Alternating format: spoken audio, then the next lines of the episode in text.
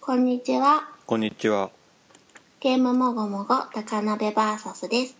ゲームもごもご高鍋バーサスは40前後の子持ち4人を中心にテレビゲームやそれ以外の趣味のことをもごもご話すポッドキャストです。高鍋がホストで話し相手が毎回変わります。今日お送りするのはルート。高鍋です。それでは今週の近況からお願いします。はい。最近東京に行きまして、うん。まあ、家の片付けをしてるんですけど、うん。小学校から高校までのうん。僕の通知表が出てきまして、うんうんうん。取っで、てあまあっ、たんだね。うん。うん、自分のことだから、大体覚えてたつもりではいたんだけど、うん。でも実際一個一個見ていくと、うん。記憶とは違うところがあって、うんまあ、。それについて話そうと思います。はい。僕は美大卒でうん。父親もデザイナーだったんでうん。まあ絵に関してはある程度の自信があったんですうんうんうん。なんかずっとクラスで一番だったみたいなうん。気でいたんですけどうん。通信簿を見る限りうん。中学3年まではうん。むしろ下手そうだったんだ。 5段階評価で言うと3とか下手すると2ついてる時もあってへえ。これなんで俺絵うまいと思ってたんだろうっていううん。逆に不安になるぐらいでうんうんうん。記憶の中では中学の時もうまかった。小学校からずっとうん。絵ばっかり描いててうん。でねなんか症状とかもたくさん出てきてうん。すごい賞たくさん取ってるんですよ、うんうんうん。にもかかわらず3とか2とかしかな くて態度が悪かった。 うん。変だなと思って態度,、うん態度が悪いって何図工で態度とかあんのうん。あれじゃない先生も人間だからさ。あわかんないけど。ーでね勉強もうん。まあなんだろうな5段階で言ったら3みたいな感じなのかなうん。本当に中の中って感じで小学校の間はうん。で中学行くとうん。また公立なんですけどうん。もう勉強やる気がなくなってうん。中の下から下の上ぐらいまで落ちてくんですねうん。で中学2年の時に三者面談があって、うん。まあ進路どうすんだっていううん。これ人生設計の話になるわけですようん。うん。そしたら中学2年の時にうん。あの「どんな高校行けますかね?」って母親が聞いたら「 うん普通校は無理ですね」って言われて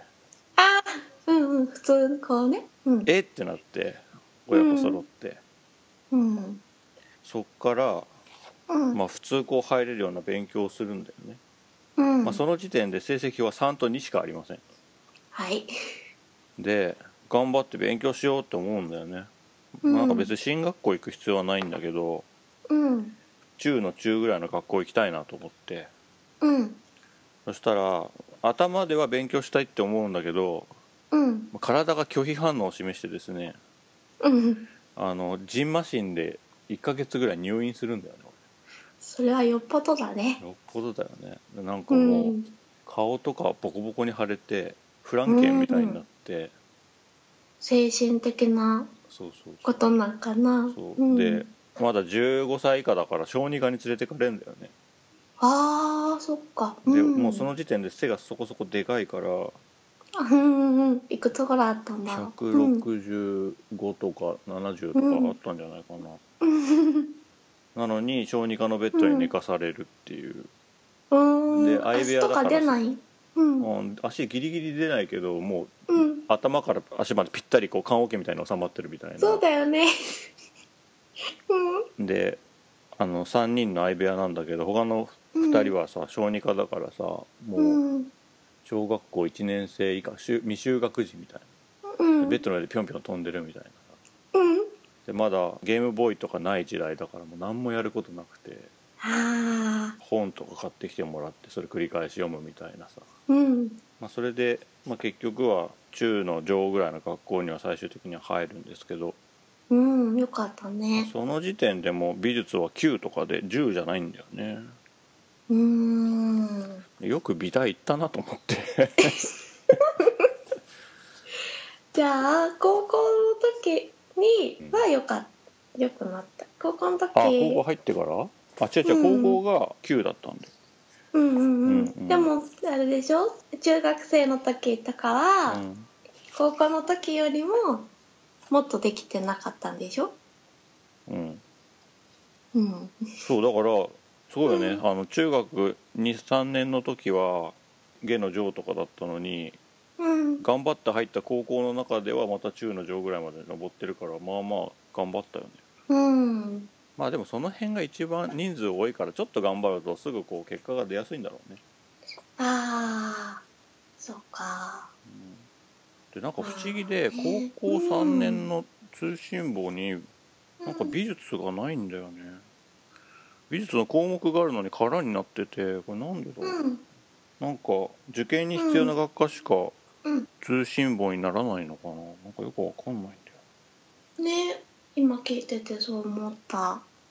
うーん項目があるのになぜか空になってるねうーんでもう高校2年からアトリエに通ってますからもうんうそっちが自分の学校だと思ってもう学校行かなすぎ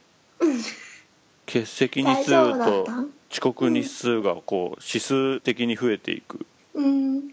ギリギリ卒業はできるうん、ぐらい卒業はできたけ出ど俺ね卒業式出てないんだよね、げ芸大の試験で、ああそういうちゃんと理由があったんだねうん、まあでもうん結局現役の時は浪人してますから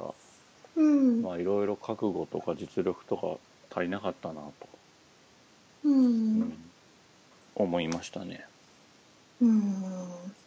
で小学校の時とかさ通信欄に「学校ではこんな子で」みたいなの書いてあるじゃんうそれがさ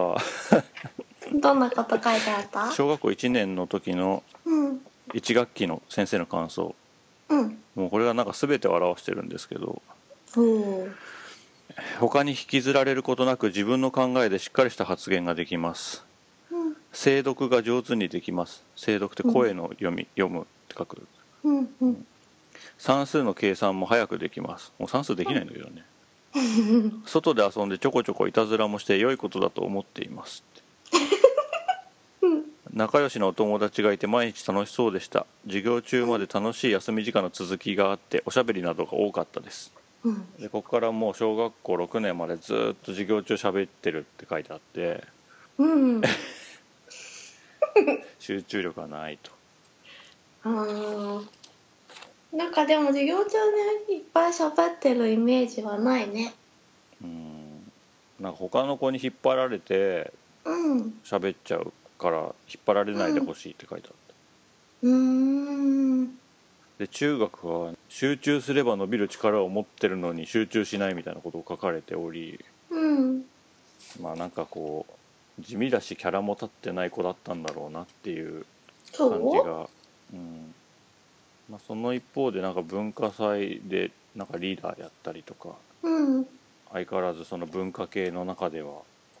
ちょっと目立ってたのかなみたいうんうんでもそういう一つでもあればいいよねな、うん私もう全部ないだろうなまあ、そううんまあ髪がもうこんななんかカビだらけのなんか茶色い感じになっててああうんでなんか子供がさうんうん通信簿もらってくるたびにさうん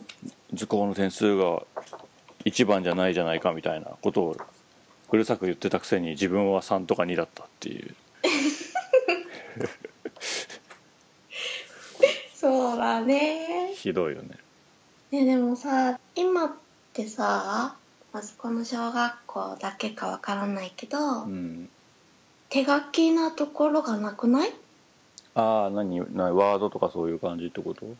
先生からのその子供のに対するうんことも全部そパソコンでうんう打った文字でうん自分の時って先生も手書きだったようあな気全が部す手る書んきだだよよ、ねうん、そうだよねでも手書きじゃないんだよねうん子供のはまあなんか手元うに原本が残っていいんじゃない、先生もその方が後で確認できるしそっか昔はコピーもしてないと思うんだよねうんうんうんうん残ってないんだねじゃあね向こうにはねうん親から通知書を見て一言みたいなのは手書きで書くからうんそこはねあれだけど今見たら面白いかも自分のうんなんて書いてあったか全然覚えてないうん何があったかなだいたい素直でとかそういうんだった気するえー、素直なんて一個も書いてないなあとさだからこんなになんか冴えない子なのに成績上はうんうなんかねちょくちょくリーダーみたいなことやってんだよねーんなんか林間学校あるじゃんうんの入園式の言葉を生徒代表で言ったりとかうんあとなんか運動会の時に入場の門があるんだけどうんそれのデザインをやったりとかうん地味になんかこうちょくちょくそういうことをやってるみたいうーん通信簿を見る限りやりたかったんかねいや絶対やりたくないでしょあじゃあ自分がやりたいやりたいってそ言んっなキャラてじゃやないしるんではなくてうんやらされたんかなじゃあそれができるって思われてたんかなうんできないんだけどねうんうんなそういうなんか役回りってなんで決まるんだろうなと思ってうんうん思うよね別になんか引っ張るキャラじゃないのに、あーそうだねうんそうだねそういうのって何で決まるんだろうね息子のイベントとか行ってても思うね学校のうんどういうんで決めるのかなとかって昭和って書いてあるもんね まあそんなとこですかはいはい今日の本編は随分遅れましたけれども私のせい去年12月6日に発売になったうんプレステ4の「人食いの大足トリコ」について話しましょうはーいえーざっくり概略を説明するとはいイコやワンダと巨像に続く上田文人監督作品の3作目、うん2009年の E3 で制作発表があり実際の発売は2016年12月6日になりハードウェアも PS3 から4に変わって、まあ、延べ7年かかった作品うん大変難産でしたと、うんえー内容的にはあのイコが城から脱出するっていうゲームだったんですけど、うんまあ、ワンダと巨像がこうそれを助けてくれるみたいな感じでイうコんプラス巨像みたいうんな、まあ、上田文人第一部総集編みたいなうんそういう感じがする作品になっておりますはいで僕はもう早々去年の間にクリアしちゃった感じなんですけどうんゲーム後の人はみんな買ったのに誰一人としてクリアせずうん今日までかかったとそうだね遅くなっちゃったねクリアするのもううん僕記憶にだいぶ薄れてしまってるんですけどそうだね思い出しながら話したいと思いまはいすいませんうすいえ いえどうでしたーんよかったよどういうとこがトリコが可愛い見た目が見た目もそうだしうん全部なんだよ全部って全部可愛いよ全部例えばうーんと顔をすり寄せてきて甘えてくるところとかうんあとちょっと単独で行動しなきゃいけない時少年がうんそういう時とかって切なそうなちょっと離れてしまうことで悲しそうな声とか出すじゃんうんそういうところも良かったしうんどう考えても通れなそうな穴に顔を出してるのも可愛いしうんみんな可愛かったうん。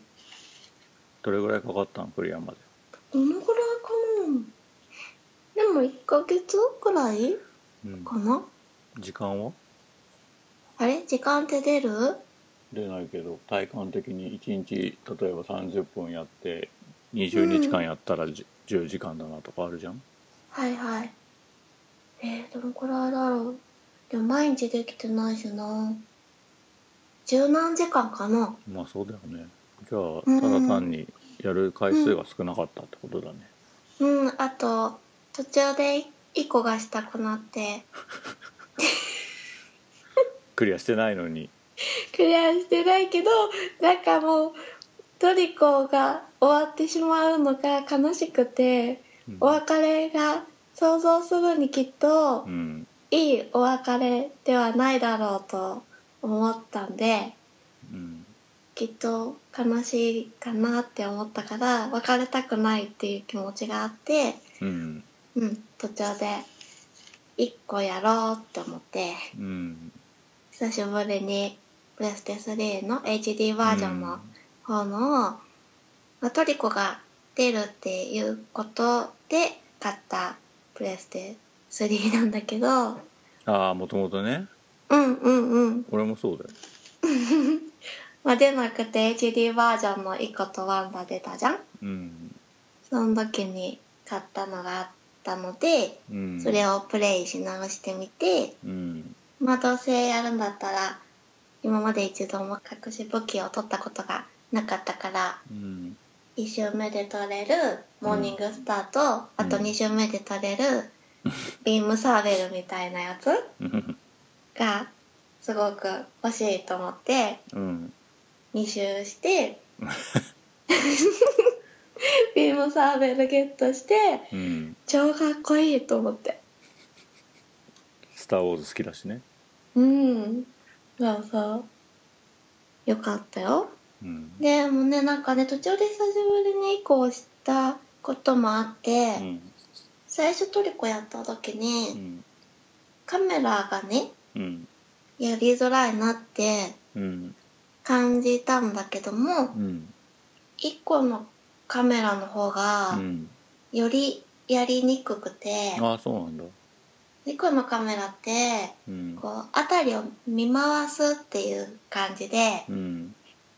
見回した後、うんこう首根っこ掴まれるみたいにしてこう振り戻されるんですよはいねはいずはっいとそそうだそねっちにうんうんなんかそれが見づらくって、うん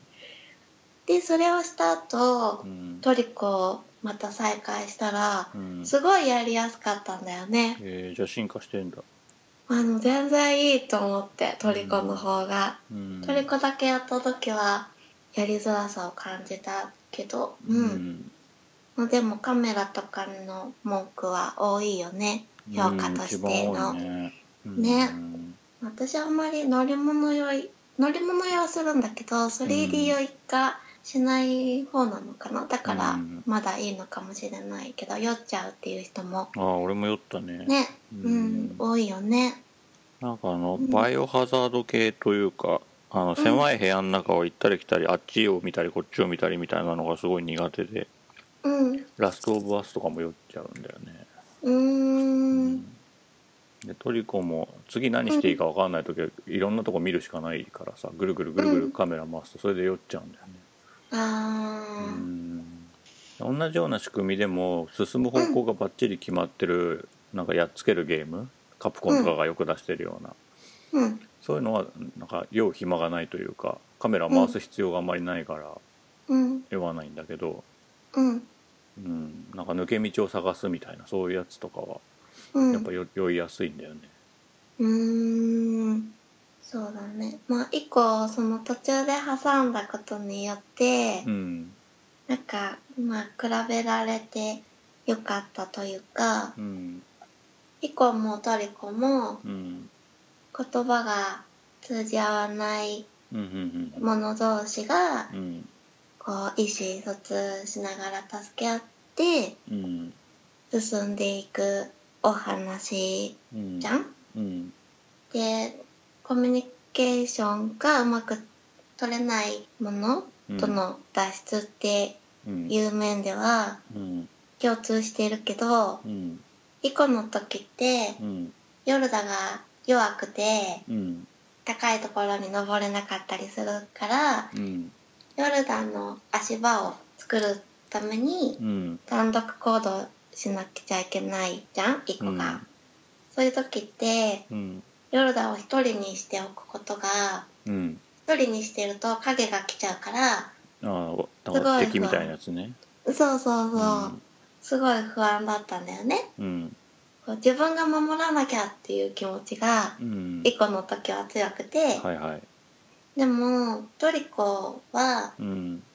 トリコを一人にするっていうことには不安はなくてうん寂しそうな切ない声をトリコが出すから、うん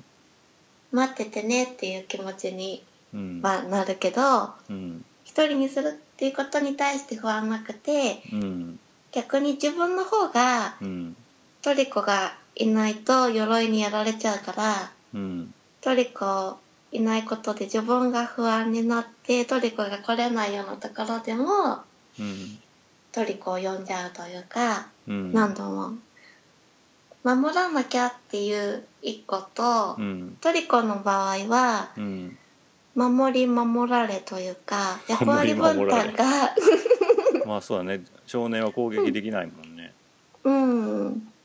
なんかもうちょっと役割分担ができてる気がしてうんまあ一個は守らなきゃって思ってやってて最後のあのヨルダンに逆転するというかうん立場がうんヨルダが助ける方というかになるのがうん切なくてうんいいんだけどでもなんかトリコは私が守られたいのかわからないけどうん頼りになるトリコの方が好きかもなって思ったん以下に比べてってことうんうーんまあなんかそういう意味では女性的だよねなんか最近そういうポジションを入れ替えるみたいなのがドラマとかでも流行ってる気がするんだけどうんそのなんか女性的な役割が主人公っていうか、うんうん、だからなんかし今回少年っていう形をとってるけどそのなんか傷をさ撫でて慰めるみたいなこととかさなんか女うんやってることは結構女性的だなっていうかそうだよね、うんピンチの時にうん助けてくれるのはトリコだから、うんなんかお姫様みたいな感じだそうよねそうそうトリコがヒーローっていうか少女でうんもよかったよね。そう思ったうん。少年じゃなくてもなんかね2週目とか少女にできるとかあったらいいなとかああ。うんうん自分がさ女だからさ、うん女の子のキャラの方がうん。もっと感情移入できるかなって思ったりうん。してうん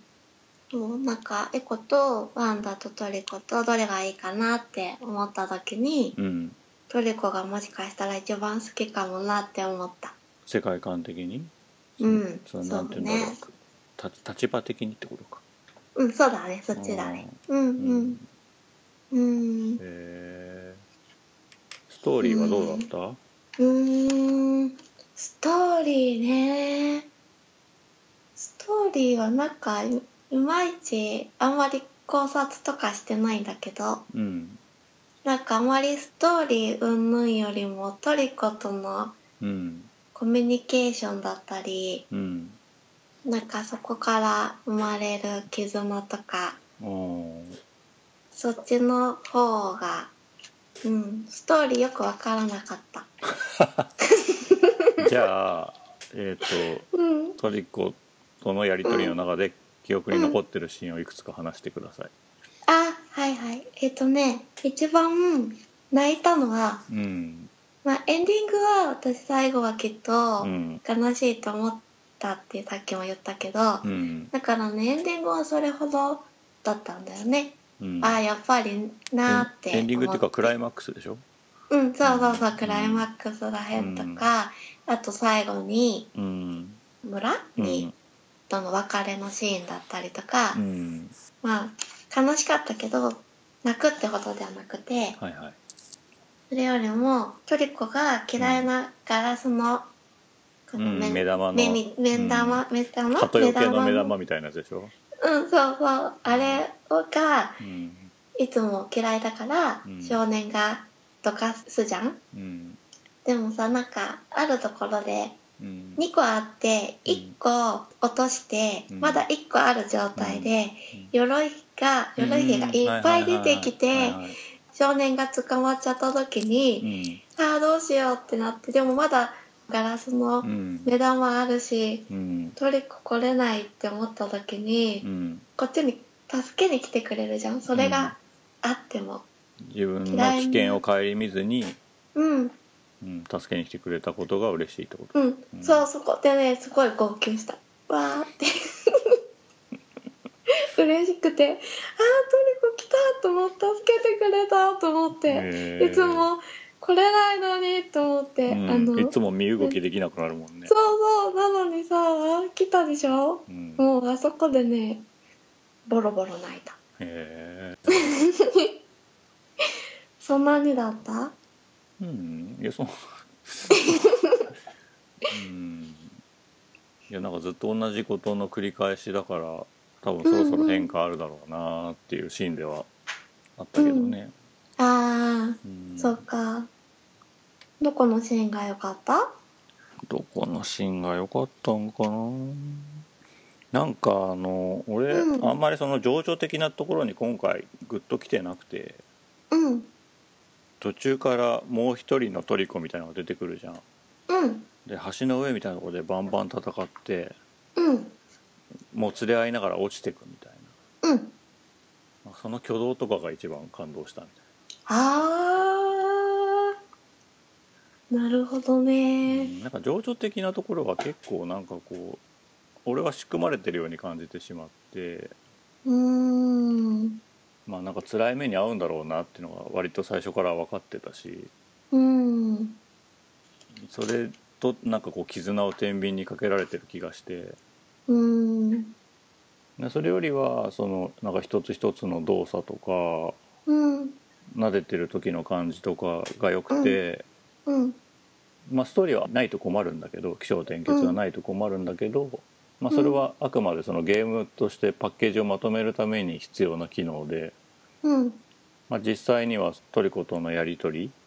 うんトリコを見てるだけで感じることトリコを触って感じることみたいなことが多分コンテンツの軸にあるから、うんそこで感じることが全てなんだろうなという気がしてうん逆に言うとそのストーリーにのっとってなくて触ってるだけで楽しいっていう場所とシーンが欲しかったなと思ってうん他のゲームで言うと任天堂 X みたいなうんこの部屋でこの犬と戯れてることだけが楽しいんですよっていうようなうんなんか広場に当たるような部分だから先を急がなくて、うんなんか広場でううふきゃははってやってる時間がすごい楽しくてうんでもそろそろ行かなきゃねっていうシーンが欲しかったんだよねうーんそれがなくてなんか割と全部道中だったんだよね俺の中ではうーんでもさ別にせかされているわけはではないからさ、うんなんか広いところでずっと撫でたりとか寝かしつけとかしようとそんなにやることないじゃずっと撫でてる ん撫でてるぐらいじゃんずっといいそいそいしてえれだかばら例えば子供がまだうん未就学児で言葉もほとんど分かんないぐらいの時とかに公園とか連れてくとすげえ喜ぶじゃん、うんでもそんなに体力あるわけじゃないからうんこっちもあのこのぐらいの時間のパッケージにまとめようみたいなのが最初にあってうんそろそろ帰ろうかって言うんだけどうん帰りたくないってごねるうんでこっちも本当は遊ばせてあげたいんだけど例えば外が寒いから、そろそろ帰んないとしんどいだろうみたいなうんのもあってうん2人ともそこにいたいんだけどそろそろ行かなきゃみたいな感じうんのシーンが欲しかったなと思って、うーんうんだからもう純粋に遊ぶものが欲しいぐらいの感じうんなんかボールとか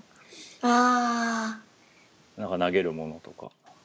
なんかあの水浴びできるところみたいなのあったよね水浴びうん、こうね水があってそこでトリコがうん逆になって、うん、背中うん、そうそあう。それ見てないな、バシャーンってなっうて、んそういうのいいよねからうん、体をね、水浴びみたいな感じのことしてたりしたうよ。んそれ何の場所なのそもそもそれはと別にトリコが水浴びする場所ではないでしょなんだろ噴水とかそういうことう。うん、うん、でもね、ほんとプールみたいな、うんあれだったよ。貯水池みたいなうん、水飲み場みたいな。なん だろう、あれ。どこのなんだかわかんないけど、広いところでね、あったよ。うんうん。あとは、寝かしつけに成功すると、うん今度、起こすのがかわいそうになっちゃっうんうんて。うんうんうん。寝息とか、いびきみたいなのをちょっと書いたりとかしてるから、それほっといたらずっと無限に寝てんの、最初は起こしちゃかわいそうと思ってそーっとしてたんだけどう、ん周りで飛んだりも跳ねても上に乗っても全然起きないから、うんあれこれどうしようと思って、うんまあ、自分一人で行かなきゃいけない場所がその時はあったから、行って帰ってきたら起きてた。うんうん。ああとそうだなその寝かせてあげたいじゃないけど、うん。トリコにこういうふうにしてほしいっていうのを言うこと聞かないことがストレスって言ってる人が結構たくさんいて、そうだね。で俺はそれうん真逆だと思ってて、うん。まあ、そこがトリコの個性みたいなことじゃんゲーム的にもうんうん。だから、んなんか体力とかもあってよくてうん。向こうに行きたいんだけど今ちょっと息が切れてるから、ジャンプできないから、うん。あと10秒待ってみたいなさあなんかそういうのとかなんか気遣うみたいなことをもっともっとやりたかったなと思ってあああああそういうのはなかったよねなおんか腹がすくってもあるけどね、前に進みたいのに勝手に後ろに戻るみたいのが多かったけど、うなんんかそういうことじゃなくてなんかちょっと疲れてるから一泊置きたいみたいなうん大抵お腹が空いて動かなくなっちゃうっていうそれもなんかちょっとなんか燃料っぽくて嫌だったんだよなああううんんあとあんなに心を惹かれてしまう樽なのになんか敵が利用しないのもなんかちょっと変な感じだったし、ああ樽をねうん、うんあのなんか目玉みたいなの持ってさ追い詰める時はあったけど、鎧がトリコを倒すってことはあり得るのかなっていうのもちょっと気になっうんうんたただ動けなくしてるだけなのかうんうん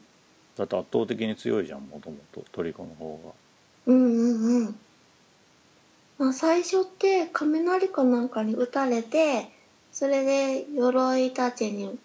繋がれてたんかな最初っうてーん鎖あ首輪うんつけてたじゃんうん最初トリコ、うんその時って鎧の人たちが運んでたよねあそこに運んでいって、うーんだから殺す気はないんかねうーん飼いならすみたいなこと、そうそうなんかねあそこでは大鷲たちがこうねあの利利用されてるという仮面をかぶってるわしはみんな多う分んコントロール下に置かれてるんでしょでそトうリだよねコは多分最初の段階で仮面が取れたからコントロール外になったみたいなことだよねきっとねうん、うん、あとあれじゃないこれが折れちゃったんじゃないあれ関係あるのなんか角なんかアンテナみたいな感じなんかなって思ったんだけど角うー角ん折れてたよね折れてんのかななんか先が短い感じがしたけど折れてるのかどうかわかんないあそっかなんか雷とかでさ折れちゃったんかと思ったうーんであのコントロールがもう洗脳みたいな感じのがうん溶けてるのかなって思ったうーんうんまあねなんかステージの謎解きよりもトリコがうん思うように動いてくれないっていうことのストレスの方がみんな感じてはいそうだったねうんうん、でもなんか元来た道が戻っちゃったりするのはうんたりあと、まあ、トリコが動いてくれないと物語が進まない先にいけないから、まあ確かに思い通りに動いてくれないっていうのはあれだけどでもなんかすんなり動いてくれちゃうとそれはそれでうんあれだしね動いてくれない方が動物っぽくてうん生き物っぽい気はするけどねうんでその時のバリエーションがあんま少なかったんだよな、うーんまあ、難しいんだろうけどねねでもさ作る方としては思い通りにすぐに動いてくれるようにの方が作りやすいんじゃそうなだいそりゃそうだと思う、うんねえうんだからなんか自分が命令というかジャンプしてとかって言ってそれが通じた時うんが嬉しいなってうん思うし、まあ本当に動いてくれない時は一度うんやめてうん入り直すと動いてくれたりするじゃんそうなんか AI の判断がなんか変なところで引っかかってる時みたいなありそうだったよね、 ねう、んそうそういう時は大体、まあ、オートセーブだからさうん、タイトルに戻るとかしてそれなんかやっぱちょっと気持ちが冷めちゃうじゃん 微妙にまあね AI なんだなって思っちゃううんうんまあそこは割り切ってやったよ しょうがないと思ってうんまああとは目の色が変わるのとかもねあれだよねうん、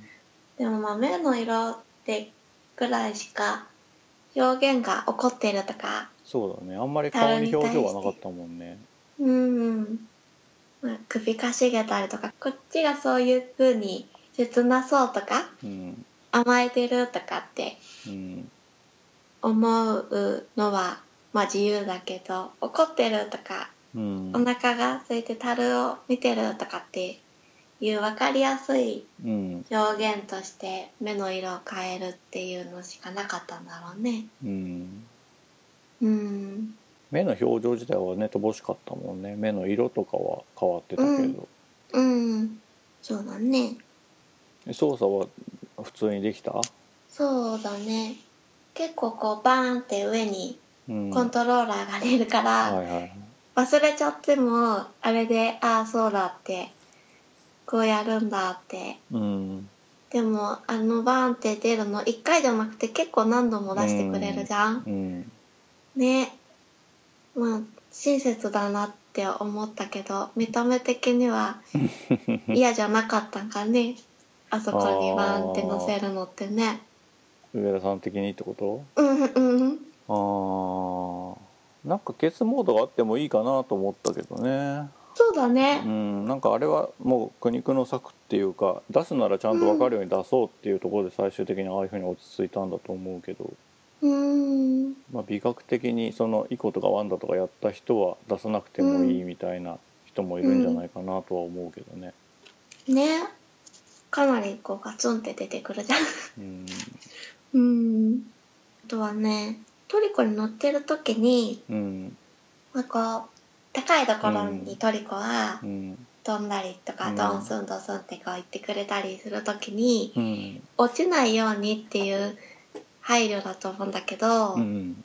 毛がね、うん粘着力があるのか、うん少年がしがみついてて、うん私は降りたいんだけど、うんうまく降りられないみたいな時が結構あって、腹の方に回り込んだりするよね、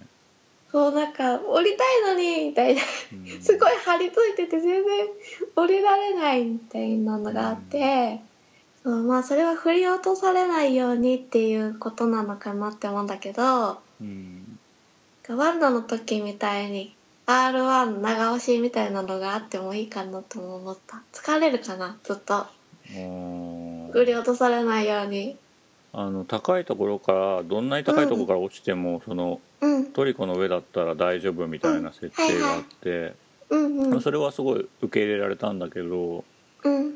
さっきのそのピョーンって飛び乗る時にうんこうギュッてこう両手でしがみついてたら絵的に納得がいくんだけどうん頭の上に棒立ちでこう気をつけて立ってても全然何ともなくうん飛べるとかっていうのはちょっと気持ち悪かったな。ああだからずっとしがみついてるでいいのになとぶなんかうんあでもそうかジャンプしなきゃいけないからか走ってジャンプするとかが必要だから棒立ちが必要なのかなんか、うーんトリコが動いてる時はもう捕まってるポーズしちゃうとかでいいような気もするけどねうーんなんかそれだけ変だった、なんか、ううん何十メートルもビョーンってジャンプしてるのに少年が気をつけして立ってる、こうやって毛のところに掴んで欲しかったうん絵的にそっちの方がかっこよくなる、そうだねそっちの方が、まあ、リアルな感じはするよねうーんあでもそのぐらいあもうあとあと操作性で一番うんあれなのは何度も言ったけど樽 だようん樽運びうまがく投げれないそうもう樽がしんどい難しい、な楽ではないし多分うん意図した通りにも動いてないんだろうけど、うん作者がねうんまあでも慣れたかな、へえもう私トリコの、うんが言うことを聞いてくれないとかっていうのはもう全然ストレスとかもないんだけど、うんタルがうん、うんタルと一番戯れてたああタルが 何度もう自分の下手さになんでそこに投げちゃうんとかもっとやり直しだとかうん私って忍耐力すごいなってうん思ったねうん何十回この樽を運ぶんだろうって思ったううんんね坂道転げちゃって落っこっちゃってみたいなことをやり直さなきゃみたいなそうそうそうそううんまあ12回はあったけどな12回でできたら奇跡だね物理演算の癖みたいなのを多少知ってるのかもね俺はひょっとしてあーそっかうん、うん普通に考えてやったら多分うん、何回も同じ失敗するかもしれないね角度とかこうそうそうそうそうカメラの向きとかだってそうそうそうそうこっちに投げたいのに壁にぶつかって跳ね返ったりとか、うん軽いんだかうん重いんだか分かんない挙動で跳ねたりする時あるよねそうもうね今2週目やってるんだけど樽集めをしていてあれたくさん集めるとなんかなん変わんの何か2週目からコスチュームが変えられてうんほんとね最初に変えられるのが1個の服1うん個のね服はね48個ぐらいだからうんいでもね1周全部取れると48個なのかなうんさいつも全部で482周取ると96でうん48で1個のコスチュームでうん次何個か忘れちゃったけどワンダの服みたいなワンダのコスプレというか感じでうんで最後の96がトリコの羽の色を変えられるのかなうん多分 なんかそんなのだから今ね私ね1個のねうん服を着てるよ頭にね角は履いてないけどうん包帯というかあの巻いてターバンみたいなや感じのうん巻いてるようんうんでも戦えないでしょ戦えないうん棒切れとかな戦えたいああのの前に鎧が持ってるうんなんか剣みたいのとか使えるじゃんって思うけどね本当だよ前さ高鍋さんと山本さんが話してた時にさ鎧が落とすさ槍、使いたいって言ってたじゃん、あれ拾えないんだったら消えてほしいって言そっうそてうたそうじゃんそううん本当そう思あれうなんで消拾ええなたいいんだろうねねうん消えてほしいあれあの槍をそんなに攻撃力高くなくてもいいから振り回したいイコみたいに、うんだからそう振り回せるんだけどなんかうんガインガインってなって効かあなそくれでもてっいいっていうぐらいの方が非力感がより出るなと思って、うんうんそれすごいいい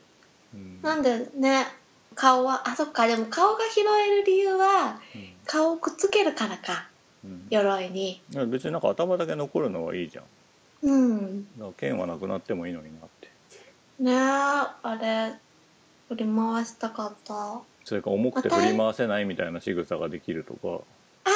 うんうんみたいなねうん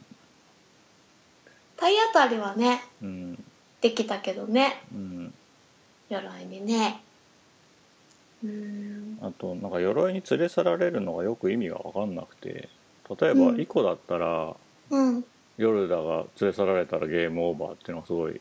ルールとして分かるんだけど、うん守られてる私が連れ去られたからゲームオーバーってよく分かんないなと思って、でももともとさ、うんその大鷲たちは人を連れてくるわけじゃんうんだから連れ去ろうとしてるんじゃないんうん大鷲たちってさ、うん人を連れてきてあの中うん入れてたじゃん、うんだから同じとこに繋がってるってことそうそうそうそうそう結局じゃさあトリコたちが取りこぼしたじゃあトリコたちから奪うっていうのはもともとうん同じところにた貯めとくために子供たちを連れてくってこと、うんそうかなって思ったんだけどうんでもトリコはさ洗脳みたいなの取れちゃ溶けちゃってるしうん敵になっちゃったでしょ鎧のうんでもあの人間を集めて子供を連れ去ってきてうん大鷲に子供をさ連れてこさせてうんあの入れ物に入れてうん何がしたかったのかどうしてそういうことをしていたのかみたいなのは全くわからないけどなんかだからあったじゃんうんマザーコンピューターみたいなのがあったからあれのエネルギーにしてんのかなと思ったんだあーうんうんうんジャングルジムみたいな中にけど、うんあったよね、うんあれのために人間の子供が必要なんかね、でそれを集めさせるのにトリコたちを使っててうん手なずけるためにあの樽の麻薬みたいのでこご褒美的にう、うん、うんやってたのかなって思ったけど違うんかそうだよだから人が必要だから主人公を連れ去ってんじゃない、な、うんじゃあ鎧はそのうん、ジャングルジムみたいなやつ側のうんコントロール下にあるというかトリコたちと同じ目的で動いてるうん、そう思った。だってさう、んジャングルジムみたいなさ、ところからもさ、あの、鎧が放つ文字みたいなの出てなかったっけだから、鎧とジャングルジムみたいな中にいるやつは仲間だと思ってた。うんもともと何なんだろうななんかねトリコじゃできないような細かい人がやんなきゃいけないようなことをやるエージェントなのかなうん。そうだよね。もともとあそこの建物というか、トリコたちがいたうんものは何なのか、誰がなん作かった人がの動か。かすようなレバーとかがいっぱいついてるじゃん、うんうん、あるよね。だもからとそれもはと鎧が人使がってるってことなのかなああでも鎧って何なんだろうねもともと人間があそこに住んでてうんそれで何か宇宙から宇宙人的なものが来て人は追い出されてしまってうんそれで大鷲はその宇宙人みたいな人たちに利用されてるのかなあんな迷宮作る意味がないじゃんあのコンピューターしかいないんだったらうんそうだよねうんその辺がよくわかんないんだよねうんまあトリコの餌ではないよね人が。トリコの餌ではないトリコはあの変な樽の光る緑色の液体でお腹いっぱいになった気持ちになってるそうだよね樽の中に人は入ってないんだよやっねてないと思うだわってかんもないしでも子供たちを絞るとあの緑の汁になるのかもしれないけど、あーでもさ食べるんだったらさ口の中に入れて時にも食べちゃえばよくない消化できないんかねああトリコは直接食べるかってこと、うんそれは違うんじゃんだから鵜飼いの鵜みたいなことなんだうんなんか持ち運ぶために一回飲んで吐き出すって感じなんかなトリコはうんうんうんあとはね鎧兵のさ首を引っこ抜けるじゃんうんそれをやりたいなって思ってもトリコがやってくれちゃうからうーんやらしてって思うんだとけどめどみたトいなリこコと、そうそうトリコがさ怒ってボンボンボンってやってうん首を鎧から取っちゃってるからうん、うんたまにできると嬉しかった首ちぎるのがそう ひどいでもさ首さ引っこ抜くと血みたいなのが出るんだよね鎧からうん、ちょっとそれがね驚きだったうん、何なんだろうこの鎧と思ってあとはねうん自分が高いところがうん苦手だからねうん高いところの綱渡りシーンみたいなのが、中盤多かったねそう、多かったからね。ジェットコースターとかさ、バイキングとかに乗った時に胃の下のところが、こうんう、内臓が浮くというか、ううんわーってなったりするじゃん、実際にアトラクション乗った時に。うんそういう感覚をゲームでも味わったりこでもおー結構ヒヤッとして、はいはいうん。なんか VR とかでやったらどうなるのかなって思って。うんなんか昔その「スーパーマリオ64」やった時に「うわうん怖え!」ってなったけど、うん。その時以来ぐらいに手に変な汗、ずっとかいてコントローラーがびちょびちょになった、うんうんうん。怖いよね。ううん、ちのテレビじゃなくて、実家のテレビだったらもっと大きいし、うん、 4K テレビだから、プレイステーションプロにつなげてやったらもっと綺麗だったりするんだろうなって思った。綺麗になるようタイトルに入ってるらしいねトリコもね、うーん。うん、何が変わるのかテクスチャーは変わるぐらいだと思うけどうんうんうんうん。毛とか、あれかな。そうかもね、トリコの毛とかね。うん、うん。なんか高いところ飛んだりジャンプしたりする感じとかって、うん、すごい良かった。あ本当うん。嫌かと思ってた、怖いけど、うんでも、それってゲームでしか体験できない、うこう、ん大きいものに乗ってうん飛んだりする感じが、映画とかまで見る感じとはまた違くて、うん良かった。うん謎解きはどうだった謎解きはねそんなにうんトリコがうん動いてくれなくてっていうこと以外はうん難しいなとはあんまり思わなかったかうなんあんまりこう基礎編応用編みたいにこうデベロップメントしていかなかったよね同じような問題がずっと続いてたっていうか、うんうんうんうんそうだねうん、俺あれが好きだったんだよな、うんあのシーソーに乗ってうんうんトリコにバーンって踏んでもらうとこはいビョーンって飛ぶみたいなうんああいうだからイコではできないことうんがあとは3つ4つ欲しかったなと思ってあなんかさあれこの先ないぞってなるとさ、ーうん尻尾たどって降りていくとなんとかなるみたいなのがすごい多くてさうんうん尻尾か と思って尻尾っある あてるはしごと変わんないじゃんと思って、大抵尻尾だよねまあ、例えば尻尾にぶら下がるんだけど尻尾を振り子にしてどっかに飛ぶとかだったらうんうん面白いと思うんだよね。うんうんうんなんかそういうちょっと有機的な部分みたいなのがもっと欲しいなと思ってうーん。例えばトリコは頭しかこう入れられない場所があってうん。で向こう側まですげえこう少年のジャンプじゃ飛べないような場所があるんだけどうん。トリコにこう猫じゃらしをクシャクシャクシャクシャって鼻がやると「いっうんくしっ!」つってこのくしゃみの勢いで向こう側まで飛べるとか、ああ、うんなんかそういううんうん。うん。そうね。そういうのなかったね。なんかトリコがうん顔しか入らないようなところでトリコを踏み台にするっていうのそはうそうあったね。2箇所くらい。それもだからはしごじゃうんんそういうことじゃなくてっていうさなんか、トリコついてきてくれて、踏み台にするのかわいそうだなって思ったりした。うんうん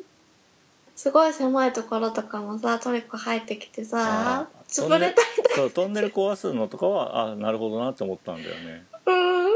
うんそれはないじゃん普通の後ろだけのアクションだとそういうのはありえないけどうん生き物ならではって感じがしたんだようんうんねそういうのはなんかあといくつか欲しかったなってうんうんそうだねだからなんかストーリーの先を見たいわけでもなかったけどうんトリコの新しい面みたいなのはどんどんもっと見たかったなってうんそれがこうきっかけになって先を急いだ感じはあるんだよねううんだからなんか俺はなんかせかされてた感じがしてうん割と「はい次はい次」ってやっちゃったんだよねう今回、んううんんでイコとワンダだと俺ワンダが好きでワンダが好きなのうは、んボス戦とそれ以外っていうのにはっきり分かれてるじゃんうんでそれ以外のところは、うんまあ急いでついてもうん寄り道しても迷っててもそれなりに楽しくて、うんその時がなんかちょっとオープンワールド風だったからうんイコールその体感的な世界の広さにつながったんだよねうんだけどトリコは迷うっつっても道中だからうんある種その閉鎖空間廊下みたいなことじゃんうんうんうんだからそこに関してなんかちょっとこう息をつくシーンみたいなのが俺の中で少なくてだかうんらさっき言ったようなそのなんか広場的な部分が途中欲しかったなって思ったんだよねうーんワンダに比べると一本道な感じがうんうんうんそうだね先を急いでもいいし空間を楽しんでもいいみたいな場所がちょっと俺の中では少なかったんだよねうーんうんうんうんゼルダの時のオカリナが好きでさうんで同じ仕組みでできたムジュラはそれほどでもなくてうんでそれはなんかそのゲームの出来のことではないんだよねやっぱ空間の感覚のことでうんムジュラはその広場に当たる部分がないんだよねうんタルミナ平原っていうのがあるんだけど真ん中にドンってドーム状の街があってうんで4つの男女につながるハブの役割しかしてなくてうんなんかね空間感がないのうんそれがすごいつまんなくてうんうんなんかトリコもちょっとそれに似てる感じがするんだよねなんかそのうん整合性っていう意味では合ってるし無駄がないのかもしれないけどうん無駄がないから息苦しいみたいなはそういあう感じがちょっとはあうんワンダはさうんとにかく漁像のところにたどり着けなくて迷っちゃって迷っちゃってうん迷うようにできてるしうねん、あそっか、うんで馬アグロに乗って、うんトカゲの光るあ尻尾、うんを切って食べたり、うん木の実を弓で落としたりとか、うんなんかね私がね一人でやってるとトカゲ狩猟生活物語みたいになっちゃ ってまあでもいいじゃんそれで握力が増すでしょうんでもなんかもうあの女の子生き返らせるとかいいかなみたいなそう平な和のだしこのまま平和にアグロと一緒にこの中を走り回ってる方がいいかもみたいなだってさなんか虚像何も悪いことしてないしうんそういうことをしなかったらさ角のある子はその先生まれないわけでさうんそしたらイコみたいなね生贄的な子もできないわけだから。うんトカゲ狩猟生活のままの方がいいなってまあだからそういう選択ができること自体がいいなと思って、そうだよねそういトうリこコは多と分だそよれできねないもんねうんうんできないねうんこのまま2人でここに入れたらいいのにねっていううんうん瞬間が欲しかったなってうんうんでさなんかそう根本的なこと言っちゃうんだけどうさんトリコはそもそもなんで少年に懐いてんの最初抜いてくれたから槍をうんそうじゃんそのそそうれだけ食べ物をくれたのと、そうそうじゃない食べ物と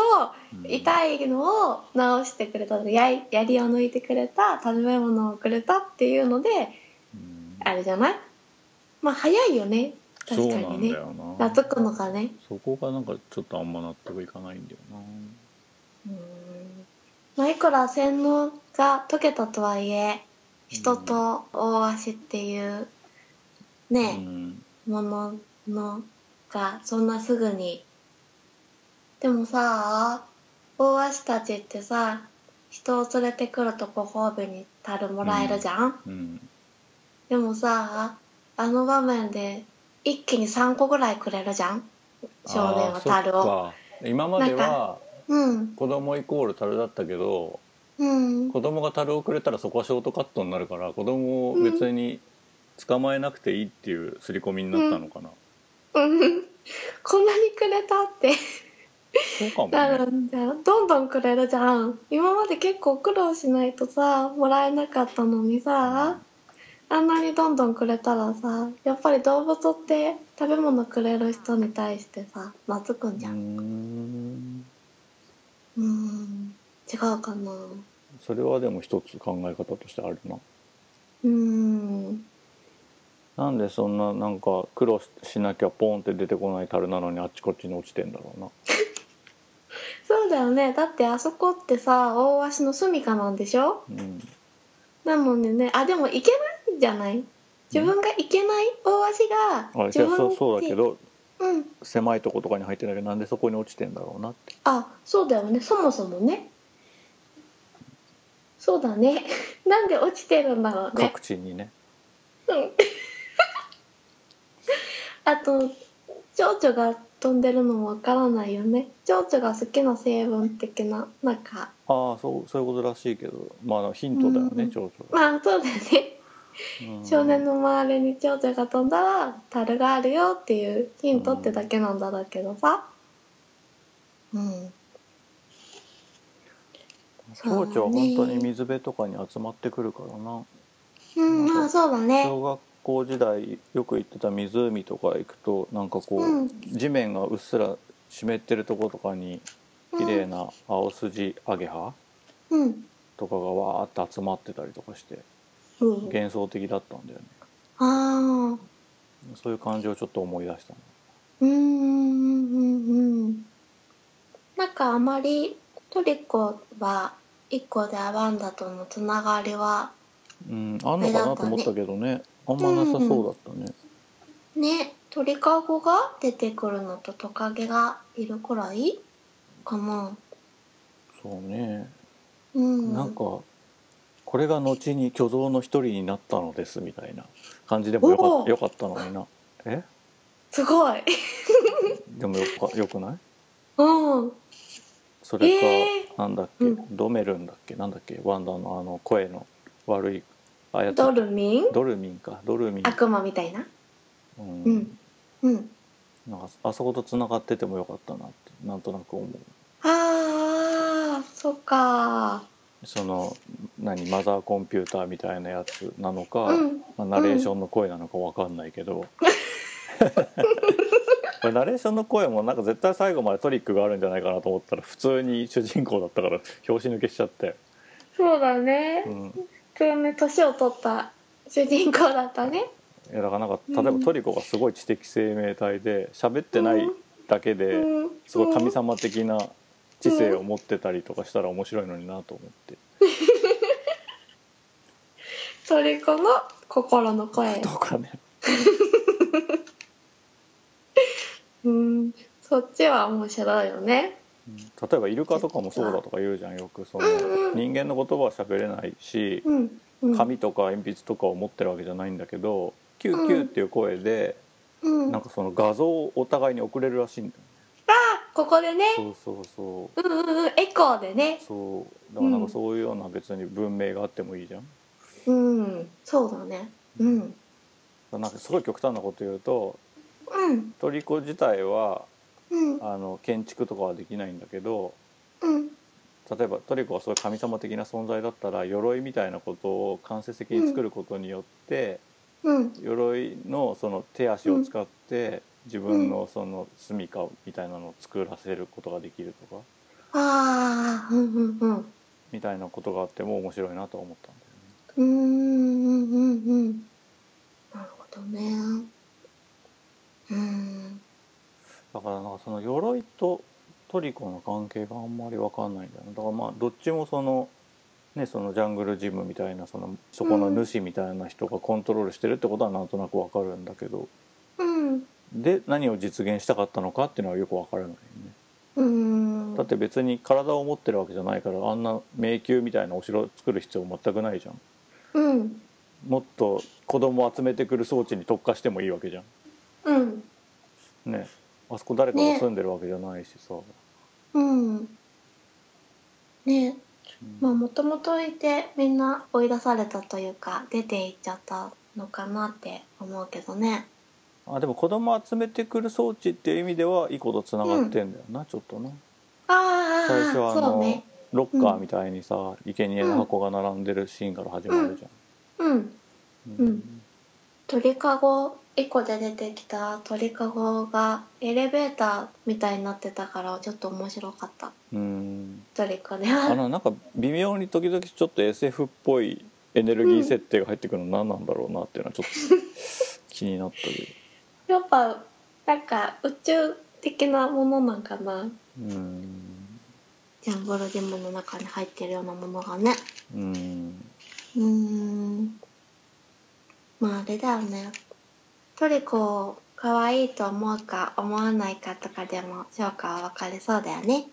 うん可愛いは可愛いと思うよ多分みんな可愛いと思ってると思うけどその期待のところにはまった人とはまんない人とで、うんこのバカをわしがって思った人もいるだろうしうんなんか撫でてるだけで楽しいなって思った人もいるだろうしうんちょっと期待値の大きさだろうねもともとのね俺はもうちょっと期待値がでかかったっていうか、うーんうんあの多分コンピューターの性能とかだけではなくうんもともとその題材に対して求められる水準がうん高いっていうかうんテーマ設定的なとこかもしれないんだけど、うんまあ、例えば「ワンダと巨像」の巨像だったら巨像っていうのは誰も会ったことがないからうんハリボテのうんでかい人型のものがうんちょっと人っぽく動くだけでもうんリアルに感じられるんだけどうんまあトリコは100%生き物っていうところでうん類似したものをたくさんみんな知っててうんでかつその知ってる角度っていうのもみんな違うからうん猫はこうじゃないみたいなのがあると思うんだよね鳥はこうじゃないみたいなのうんうんうがんでそういうのがちょっとでもずれるとあ本物と違うっていう、まあ、ある種その CG でいうとこの不気味の谷みたいなうん静止画で見ると超リアルなんだけど挙動なんかおかしくないみたいなさ、うんあるじゃない、うんファファイナルファンタジーやってても、うん外国のゲームやっててもあると思うんだけど、うんなそこでは多分その設定的な意味でちょっと分が悪いというか、ううんまあ、ぜひやってみたいゲームではあるけどうん多分永遠に完成しないゲームになりそうな予感はその時点でするよねっていう。ああそうだねうんだからほとんどのシーンでその齟齬みたいなのを感じさせないためにうんトリコが点の状態から動かなくなるみたいなシーンがかなり多かったでしょ、うんあ柱の上でこうじっとしてるから違和感を感じなくて済むってい うさ、あそれをやってるときりないからそうせざるを得ないんだよね、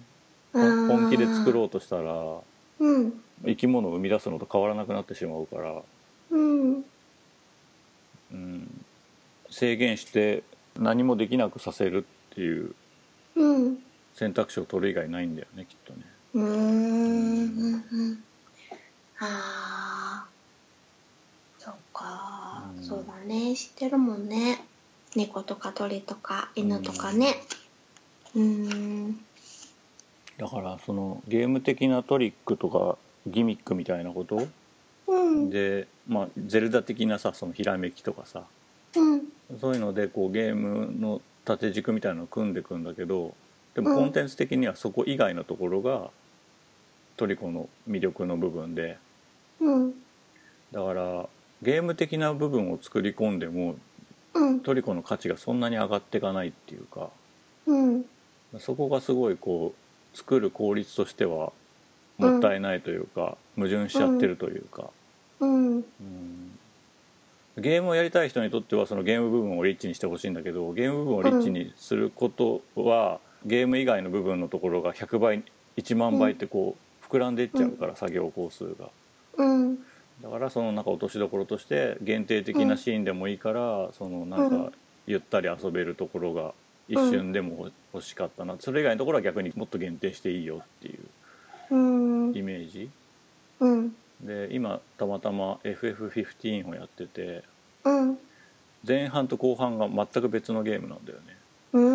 ん前半がすごいオープンワールドでうんで後半がもうスーファミかよってぐらい一本道のゲームになっててうんで評価がすごい割れてるんだけどうん後半どんどん敵が強くなっていくのにうん寄り道する余地がないからうんセーブポイントで過去に戻るってやるとその前半のオープンワールド部分に戻れるうんのだからゲームの構造的には最初オープンワールドでわーってやって楽しうくん進んでってでうんどんどんその物語が一本道になってくる収束していくんだけど、うんそれだとレベルが太刀打ちできないからうん、また時々過去に戻ってレベル上げをするみたいなうんだからそのオープンワールド一本道オープンワールド一本道オープンワールド一本道っていうのを繰り返す羽目になるんだよね、うーんだけどそのトータルのバランスで見るとうんあそれでいいじゃんっていうさおーえわかる言ってることなんかうんうんうんわかるよあのまあ一本道の部分は一本道の部分だしうん遊べる部分は遊べる部分っていうのでうんうん入れ子になってればいいんじゃんっていうさ、うんうんうんうんうん、あそうそそれも都合でしかなかったんだけどうんあそんな考え方あんだなっていうねなんかとんとんちみたいですごい面白かったんだよねあだから全部が全部さその GT GTA みたいにさうんすごいテクノロジーと物量を詰め込む必要はないっていううん、うん、でも時間とかあったら本当は全部どうなんだろうねそうしたれかっはた完成しないと思うけどね日本の作り方では。なんかね、まあ、時そうす間るがとないって言ってもあれかうんだるい音芸みたいになりそうだけどうね、んああ、うんやっぱりそのキャラゲーとかさキャラゲーっていうかキャラのドラマうんとかを作っていきたいわけじゃんきっとうん FF 作ってる人っていうのは、うんそれとオンラインゲームっていうのはそんなに相性良くなくてうんでもフィーリングとしてそれは欲しくてっていうところが前半部分でうんなんかそのデモを作るみたいなところとは必ずしも相性が良くないんだよねうんだからなんかそれをハイブリッドでうまく組み合わせたうまくっていうか力技で組み合わせた感じがあって、うんうんああそういう選択をするんだだなっていうこと自体に結構今衝撃と感動を受けていて、俺は、うんうん私まだ前半だようんなんかトリコもそういうある種のトリックみたいなことを使ってうんメリハリをつけるやり方落としどころはあったのかなっていう気はするんだようんねだからもう全体1%完成度を上げることが他のゲームの何倍も難しいと思うのトリコは。うんあの全体のクオリティアップになっちゃうからうんこっちが主でこっちが10っていうのがそのゲームデザインとちょっと反してる部分があるからうんそこがもったいなかったかなって思うねうんだからあの世界観も大好きだし引き続き作品作ってほしいなと思うけど、うんちょっと同じ作り方じゃない方が次はいいのかなって、うんうんそうだねうん特にそのゲームデザインレベルデザインみたいなことでつまんないと感じた人にとっては、うんその作り込んでるところとやっぱ違っちゃってるからそうなってるんであってうん作り込むところとゲーム体験とがいなるべくイコールになった方が作り手も遊び手も幸せだよねってうんうんうんうん思うんだよね。そうだよねうん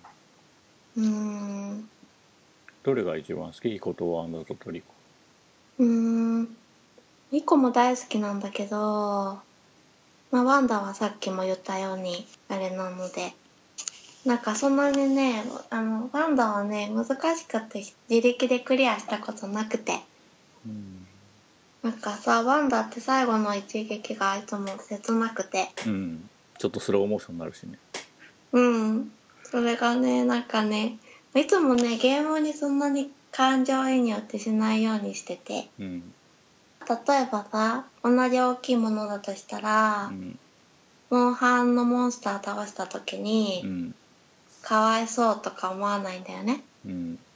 倒したら剥ぎ取らなきゃって、うんええ連打って感じだけど、うん攻撃してこないうん親子の装飾系の最初の方にいるやつはうん心が痛むけど、ああうれん一番最初に出てくるのなんかちょっと悪意を感じるよね。そうあれはねちょっと辛いまあでもさなんか巨像倒す時にね切なくてね巨像をさ倒すとさ黒いなんか出てくるじゃん、うんあれから逃げられないかなと思って毎何回も回やったよすごい走って逃げるけどうっダメだよね 絶対捕まっちゃうよね 余計辛い感じになるもうでまあ一個も久しぶりにやってまた泣いたんだけどうん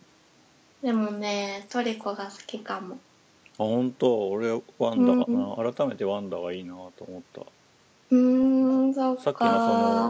のその FF15 のバランスに近い部分を感じるうんボスを作り込むと全体のクオリティが上がるしうん回遊できるでっかい場所があって自分でその時間の密度みたいなのを変えられる体感的な時間の密度みたいなのを変えられるっていう意味では、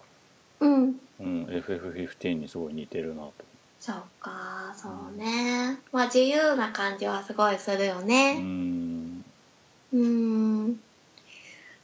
トリコは、映画とかはさ、2時間で感動うんできたりするじゃんうんでもさ、それに比べてさ、ゲームって効率が悪いっていうか、うんだけど、ゲームはプレイ時間が長い分一緒に冒険したっていううん気分になれて、うん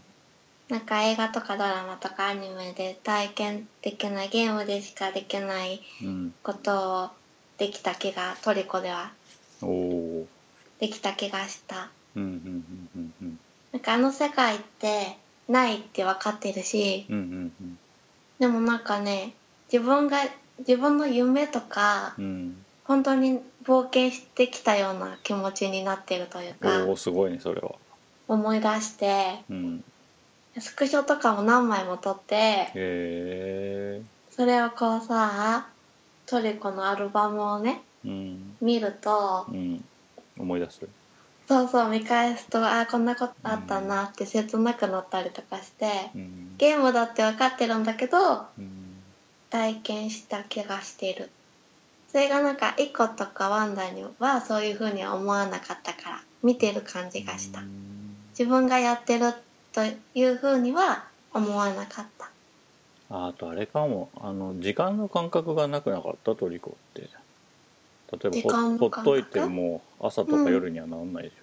ょ、うんうんなんないねずっと一そ緒れだがなよるねと多少違ったかもしれないなああそうだねあでもなんか最後はさあれだったよね夕日うん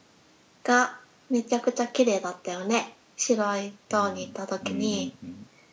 うんうんあうん、違うほっとくと時間が経つってこと俺が言ってああそっちかうんうんうんうんないねうんあそういうのが好きみたいうん天候の変化みたいのもなんかあんまなかったよね雨がダーうッて降ってきたりとか、んうんないね、うん大変だからかねなんかそういうシーンそういうのしがあとねあってもいいと思うんだけどな、うんうん雨とか降ってくれるとよかったかもねうん、体が濡れるシーンもあるしね、うんうん別にね、あるねうんうん、うん多分その賛否言われてるのは求めてる水準とかジャンルがそれぞれ異なってることだと思う、うんうんそうねまあ別に私がそんなに動物を飼ってないしうん今、動物大好きっていう人ではないんだけどうんでもよかった取り込むうん うん海外だとさ、うんコレクターズエディションでフィギュアがついてるじゃんあそうなんだでも日本ではなんで売ってくんないんだろうねなんか上田さんのツイッターであの、うん SIE ソニーインタラクティブエンターテインメントはなんかぬいぐるみ出すっぽかったけどね、あそうなんぬいあんまりなんか似てなかっ売ってたくれ似るかてななかったけどぐる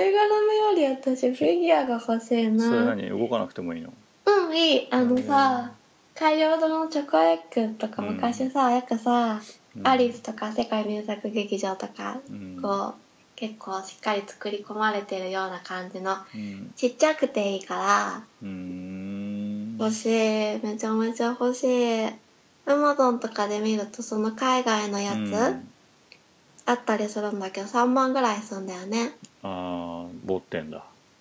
あわかんないもともと高いのかもしれないけどでももうソフトとか持ってるからそのフィギュアだけ欲しいんだよね うん大きそうそのそれについてるフィギュアはうーんいいなってうん画像保存とかして 見たりしてるうん欲しいなって思って売ってほしい日本でもうんうんうん羽毛が生えてるからなプラスチックとかよりぬいぐるみとかの方がいいんかな、そうでもぬいぐるみって埃になるしさそうなんだよねうん、それにやっぱりちょっと似てない感じになると思うんだよねぬいぐるみの方がフィギュアの方が似てると思うんだよななんか上田さんのツイートにあった何かの陶芸作家が作ったやつすごい良かったけどねあー焼き物のやつ見た気がするこんくらいのなんかね、いいなああいうのが欲しいうん自分で作れば、うん粘土と作かれないよ作作れるよれないようん無理無理あと絵とか描いたりすると、あのリツイートしてもらえたりするからあーでも絵は下手だから無理だよあのさ撫でる時さうんう「んいいそいそいうんいいそいそい」って言うんだけどさ声のバリエーションでさ、うんあちょっとうんあるねいろいおろ切れてるみたいな言い方する時あるで しょあれなんなのどういう気持ちなのお前はって出て